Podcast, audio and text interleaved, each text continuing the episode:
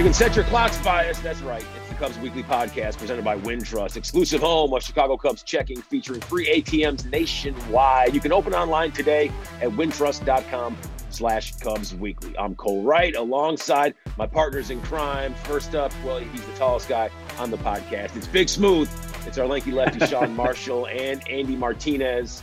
Andy, sorry, sorry both uh, Marsh and I are taller than you, but that does that doesn't matter because you do have a, a, bigger hat size than us. So more brains. That's all that matters right about now. But you know what? Let's get down to business because game one of a three game set versus the New York Metropolitans, a 3 1 win at the friendly confines. And Marsh, you know, it, you and I, we talk about it every single day. Sometimes when you do the little things, you put the ball in play, you steal some bases then guess what? Yeah. Good things will happen. And that's exactly what we saw last night. Jason Heyward has a swipe of second base, has a nice little little steal, and then he gets that uh, what do they call it? The, the swim the swim slide swim move head first. Yeah, went right around it. And then eventually, what happens? Eric Sogard comes in, nice piece of hitting. Next thing you know, the Cubs they're on the board. That's just how they drew it up. Yeah, exactly. And they took advantage of some of the Mets miscues. There were some balls that the first baseman could have picked. There were some errors by the third baseman, creating more runners on the base pass. And, and David Ross starts the runners, gets the, the fielders moving around, and Heyward's able to steal second. Sogard comes through with the clutch hit. And there was some good fundamental baseball. We saw Jake Arrieta lay down a two strike bunt, which was huge to get the runner into scoring position, who ended up scoring later on, on Mets error as well. So it's so important. I, I never liked a team that would hit and run and execute well and put guys in motion and do different things because it's just a different element of the game. And it's kind of a lost art. We talk about it a lot, Cole, about hit and runs and stealing bases and, and doing the little things, the bunts, the bunts for hits. You know, unfortunately, the Cubs haven't been doing it a lot, but it showed that in Monday or Tuesday night's game, and it wins the game for them pretty much and sets the series up for them to win one more game and win the series. So yeah, very important. The small ball is key. I never liked teams that were in motion where I had to hold runners and check runners multiple times. So it, it paid off for the Cubs last night. Good fundamental play. There was good defense, good base running, and they capitalized on some Mets mistakes. Andy, I know Marsh and I were of the same age group, uh, but you, however, just a little bit younger when it comes to that. Now, I, I know a lot of the younger cats. They say, "Oh, stealing bases and and laying down bunts and you know, hitting and running, all that does is just give away outs. But would you agree, though, that sometimes uh, when it comes to baseball, outs can be used as baseball currency? Sometimes you got to give a few outs away if you want to get a few runs back. It's not like you can just walk into Jewel Osco up the street and say, hey, I'm going to take this gallon of milk. I'm not going to give you anything as compensation. Sometimes outs are that compensation for runs. It's it's it's the calculated risk, right? Like you're not going to bunt every single at bat because you know, you're not going to, frankly, it's going to be very hard to score if you bunt every single 27 outs, right?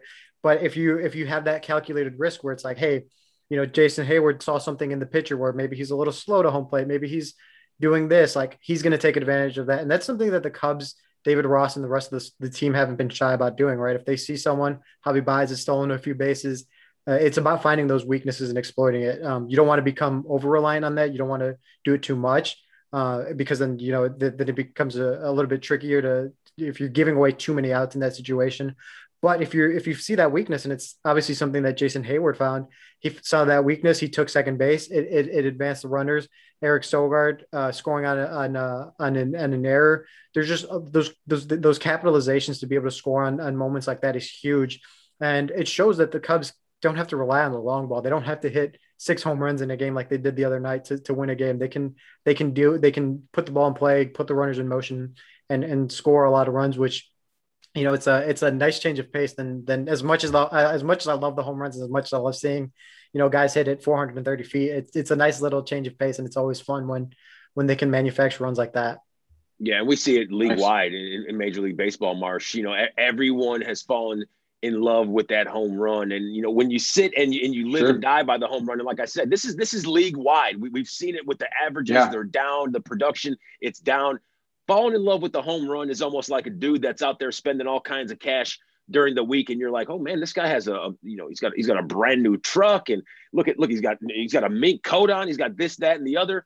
But the problem is, it's like you ask him, "Oh, did you get a new job?" Said, "No, I didn't get a new job. I'm going to win the lottery next week." That that's what it's like when you sit and bank on on that home run that's exactly what it's like because you cannot sure. you can't just ensure that you're going to win the lottery next week and go out and spend all that money because home runs they're a byproduct of solid swings. It's not a byproduct of swinging for home runs each and every single plate appearance. Yeah. And you, when you swing for a home run too much you swing and miss a lot and that has been a downfall for the cubs the swing and miss the multiple strikeouts and just not putting the ball in play. We talk about it a lot in the studio cole on our pre pre show and our post game show it's mm-hmm. important to just sometimes put the bat on the ball. And, la- and, and in the game, the first game against the Mets, they put the bat on the ball and forced the defense to play, and they couldn't. The balls in play make outs out of them. So it was important to lower the swing and miss. The, the Cubs have been striking out a lot, and just put the ball in play because sometimes on weather conditions like last night when it was 35 yeah. degrees out, and again on Wednesday night's game when it's going to be cold again. So the runs sometimes are very scarce and it's tough to pitch. It's tough to hit. Guys are getting jammed. You get those, you call them the bees in your hands, and it's a real thing. I've been there. So yeah, putting the ball in play is clutch. Swing and miss can really be a, a, the detriment of the team. Yeah, high offensive output the last three games. Andy, when you see this team and what they've been able to do in that small sample size, they look like a completely different squad than what they looked like for the first 12, 13 games or so. What's impressed you the most about the way these bats have, so to speak, come to life? I think for me, it's it's the the the mindset, the, the mentality, the moxie that they're showing because throughout the first 12, 13 games when they were struggling a little bit, they were still hitting the ball hard. Um, I, I think I, I, I recall the the Anthony Rizzo, he had a ground out against the Brewers where he, I mean, uh, if the exit velocity was 115 miles off the bat, you'd expect that nine times out of 10 to be a, a hit and it was a ground out. Um, they were running into some bad luck and, and to keep that mentality, to keep going, to say, Hey, like the hits are going to come. We just have to keep going you're starting to see some fruition in that. And I think we we just kind of fall into that mindset that last year was 60 game season. So we're still kind of maybe in that mindset. Um, I know Kris Bryant and some of the other players have mentioned like, you know, there it's, it's hard readjusting going back to a full 162.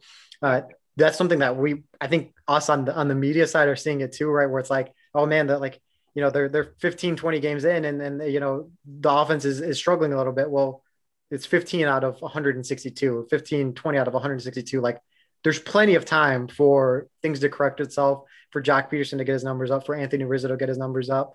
And and one thing that they keep mentioning and I kind of keep telling myself too like if this was a really hot stretch people would be over the moon on the team.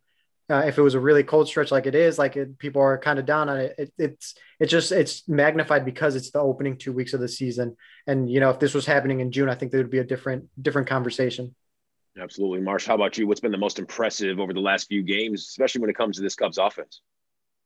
Well, you saw them come to life. You know, 13 runs on Saturday versus the Braves. They were all swinging and hitting the ball hard. So, yeah, you're exactly right, Andy. Rizzo's been squaring up baseballs, and now they're starting to fall for hits. If you look at some of the exit velocities, I mean, 106, 110, 115 against the Brewers the other day, you're absolutely right. And they're scored, they scored 20 runs in the three games, three game, well, Saturday, Sunday, and Tuesday's game, 20 runs. So the offense is there. Yes, it was slow. And at the swing and miss, I'm talking about the strikeouts have not been helping at all. But they've been facing some very high quality starting pitching. Peralta, mm-hmm. Woodruff Burnes a couple times. And those guys yeah. are pretty much at the top of their game right now, in my honest opinion. So I think once they all get going and Pederson, he's been on base. I mean, there's he's been on base a lot in the, in the last few games. So that's a good sign to see. Yes, he's not getting hits. His averages is 137 at the moment, but but Heyward hasn't hit. Happ hasn't hit. Pederson hasn't hit. Some guys in the middle have Rizzo, Contreras, Bryant. They've been swinging it pretty well. But once the team starts to click in general, the starting rotation was good for the first time around, and then they were bumpy. So it's been a kind of a seesaw kind of effect here going. But hopefully that that'll all kind of level out. And you're talking about 10% of games played so far. There's 90% of the season left to be played. So I think the pieces are in place for the Cubs to be outstanding, both as far as their rotation, the bullpen, and the offense. I just think it hasn't gotten going yet, and it's still very early. And I think they have a lot of promise. There's a lot of really established hitters with great baseball card numbers that are going to prove themselves again. And a lot of them are in contract year, so there's a little bit of incentive yeah. there as well.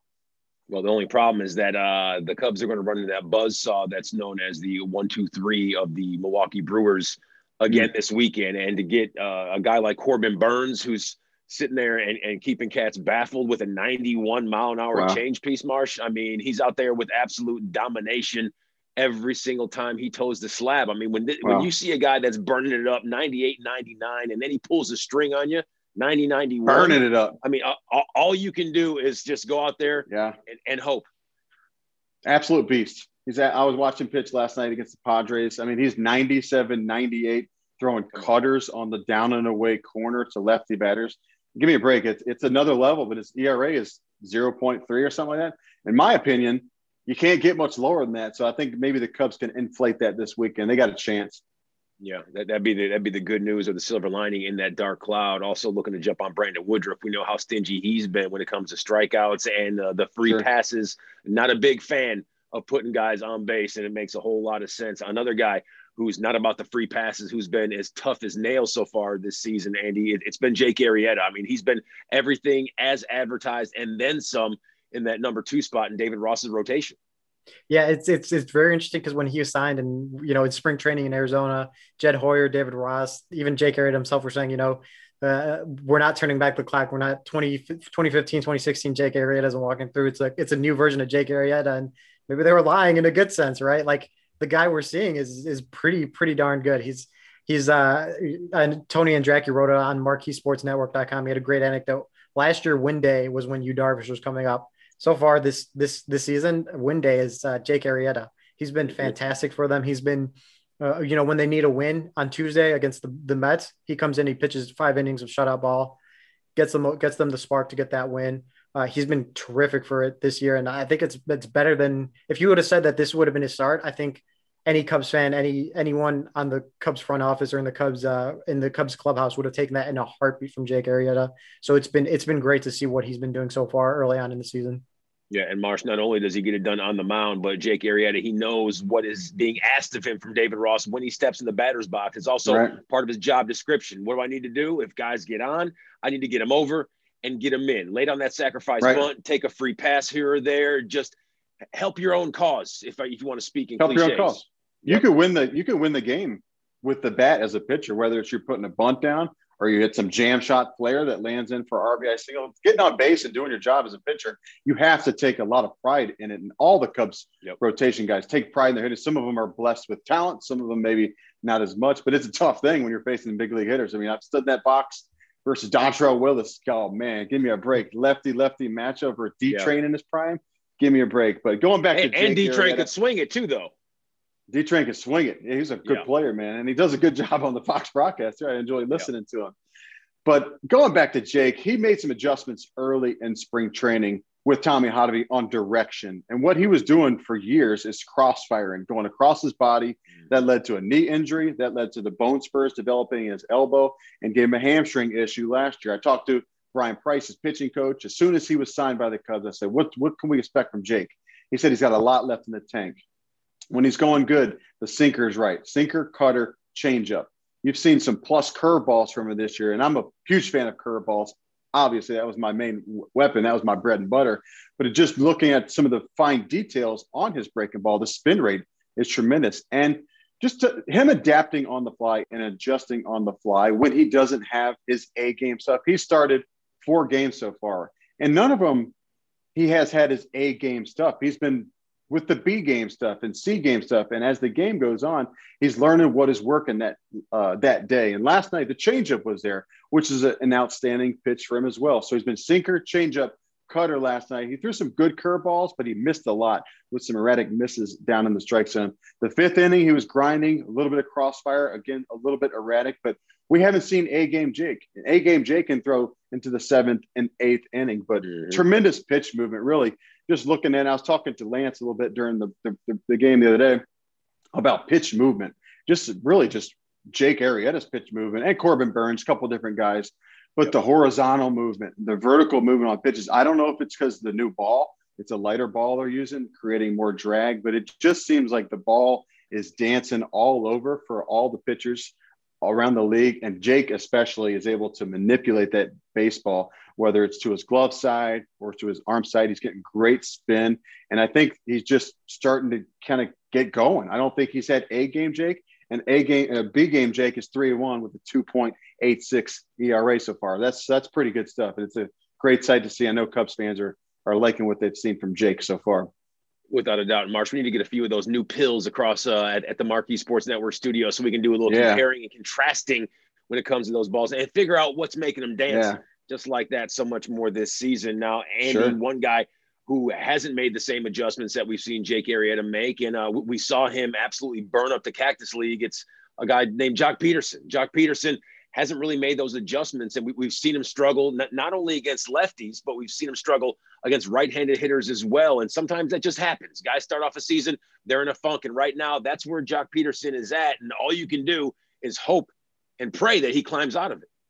Yeah, and it's interesting because because of how he tore up the the Cactus League and what he was doing down in Arizona, for him to be struggling as much as he is. But one thing that I've found interesting, and this goes back to what I mentioned earlier, and what you know the the everyone on the Cubs uh, offense has been kind of experiencing. The mentality is still like very relaxed, which is a good sign because when you're you tear it up as much as you did in the Cactus League and and you start to struggle, you would think that just naturally you would be kind of like oh like what's wrong and like frustrated with yourself and down. And he's just working on working on his process uh, knowing what he can do and knowing that eventually the numbers will come if he keeps doing his at bats and let, this is a guy that is hitting the ball right on the button. He's just hitting it at people. Um, he's hitting the ball hard. You expect that eventually you know some of those those balls aren't going to go straight to the, the second baseman or straight to the right field that they're going to go, or excuse me, to the, to the outfield, like they're going to go over the fence or they're going to land in some gaps. Um, that's what your hope. And that's what the Cubs hope with Joc Pederson, And that's kind of what I expect. Um, he mentioned on Tuesday, you know, he's, he's, he's still working. He's still doing the same process. He still feels like it's in there. It's just, it's just a matter of time before it, before it actually starts landing, uh, for those balls start landing for hits. Yeah, and Marsh, you know, when it comes to a guy's mentality like that, I mean, this year a little bit different than what we saw a season ago. Clearly, a, a, full stretch when it comes to the campaign, 162 as opposed to 60. How did these guys prepare differently this season as opposed to how they prepared last season? Because when you when you're playing over 100 more games, it's back right. to basics. Back to basics, and that's what we know as ball players. We're used to playing 162 marathon and not the 60 game sprint. You saw the hot start for the Cubs last year to 13 and 3. They were able to weather the storm of the offense struggling in August and September. So far, they're off to a slow start, relative, relatively speaking, to last year's start.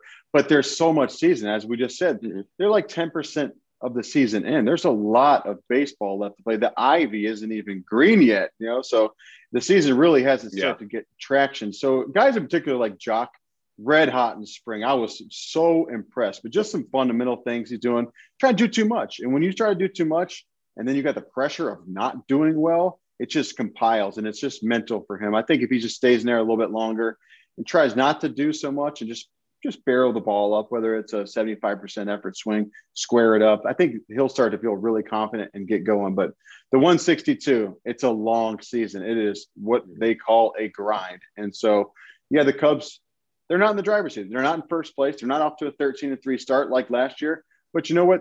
The division, I don't think anybody's going to be a real runaway. Yes, yeah. we talk about the Brewers and their pitching staff. They're outstanding.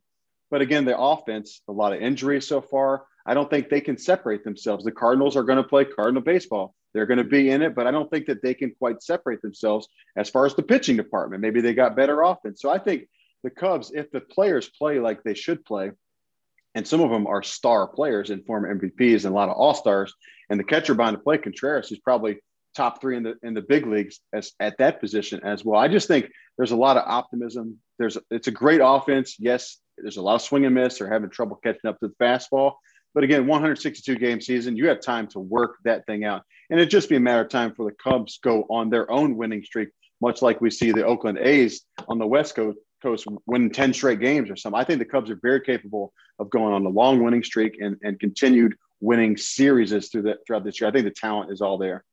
No, Andy, I'm going to get to you in just a second on the rotation as well as the bullpen. But Marsh, you know, we talked about you know Joc Pederson and the way he struggled a little bit. We've seen it with some other guys scuffling just a taste right here out of the gates. But uh, it, a lot of that can be contributed to, to, April. I mean, the, the weather, like like you said, sure.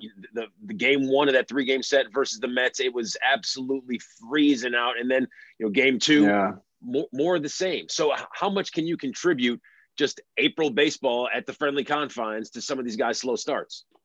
Yeah, in my opinion, April and August are the two toughest months because okay. August you're in the dog days, you're in the heat. April's tough because really just getting your traction. Like I said, it's early in the season. It, it, last night's or and, and tonight's game, uh, really slick. I mean, when you're pitching, you talk about Sutcliffe talking about it turns into a, a slippery baseball. I mean, I don't know what, what his term was, but it's just hard to grip it. And so when it's cold out, you worry about your hands and, and stuff like that. And like my curveball didn't break as much in April, but by the time I started sweating in July and August, I had some big spin on my breaking ball. So it got better and better as the weather got warmer. But some guys are really good at starting the season hot. You know, Rizzo is a notable slow starter, but he's getting hot right now. So I just think that contributed that in April with some conditions. They lucked out with the weather in Chicago really in the first week of April. They had some warm days, the wind was blowing out. Unfortunately, they didn't capitalize on those days. But April's a tough month, in my opinion. And August and the dog day of summer, towards the end of August, it's really, really tough. You just, the fatigue starts to set in, and then you kind of regenerate for September. Uh, you get a little second wind because maybe you're pushing towards the postseason. So April's a tough month, especially in uh, in Wrigley Field in Chicago well, one guy who hasn't seen any of those tough hiccups, it's been Jake Arrieta. We talked about him just a second ago, and we, we do know that he speaks Swahili in Mandarin. I, don't know if anybody knew that, but uh, he actually he actually does. But uh, uh, Andy, when it comes to your, your most impressive pitcher in the starting rotation, is it Jake Arrieta right now? I mean, he looks to be the, the shoe in. Yeah, I'm. I it's Jake Arrieta, but if I have to choose a, a, an option B, just so we're not, you know, praising your keep heaping on praise for Jake Arrieta. You uh, going uh, Trevor go Williams? Uh, Trevor Williams and or Craig Kimbrel. Craig Kimbrel has okay. been. Well, wait, I said, hold on yeah. a second. Start oh, rotation, rotation, first. Yeah, yeah. You don't put the cart before the horse, man. Yeah, yeah. Sorry, sorry, sorry. uh, Trevor Williams has been really, really good. And one thing that, uh, again, I'm, uh, if you can tell, I'm really big on this mentality thing and, and the mindset. I mean, if you think about it, that first start, is pretty emotional for him. Uh, if you think about just everything that's going on, his dad's there, grew up a Cubs fan, worked at the worked at Wrigley Field, seeing him pitch. He he pitches great.